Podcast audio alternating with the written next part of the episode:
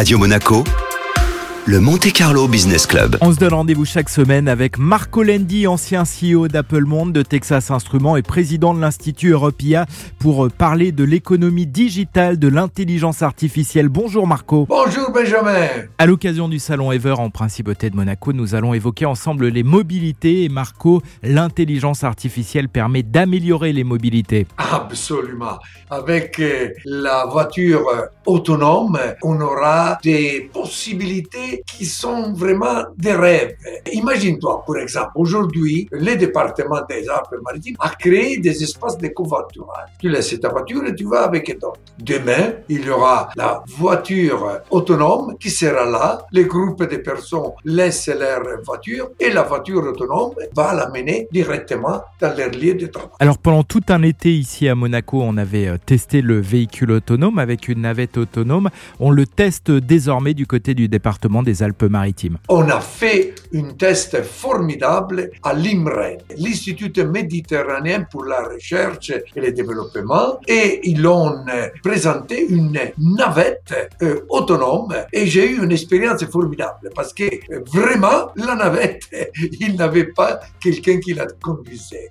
Et j'ai eu un moment particulière qui m'a vraiment frappé et qui me prouve que la euh, technologie est là. Il y avait une euh, journaliste qui voulait prendre une photo, mais il s'est mal positionné et il était en train d'être vraiment prise par la voiture. La voiture s'est arrêtée en face de cette euh, journaliste, mais il a marché très bien. C'est vraiment une innovation et on en parlera bientôt, mais cette navette sera présentée dans notre département on pourra l'avoir à Carrosse et Les et bientôt aussi à Valberg. Alors est-ce que cette voiture autonome sera destinée aux particuliers ou sera plutôt pour les collectivités, pour le transport en commun?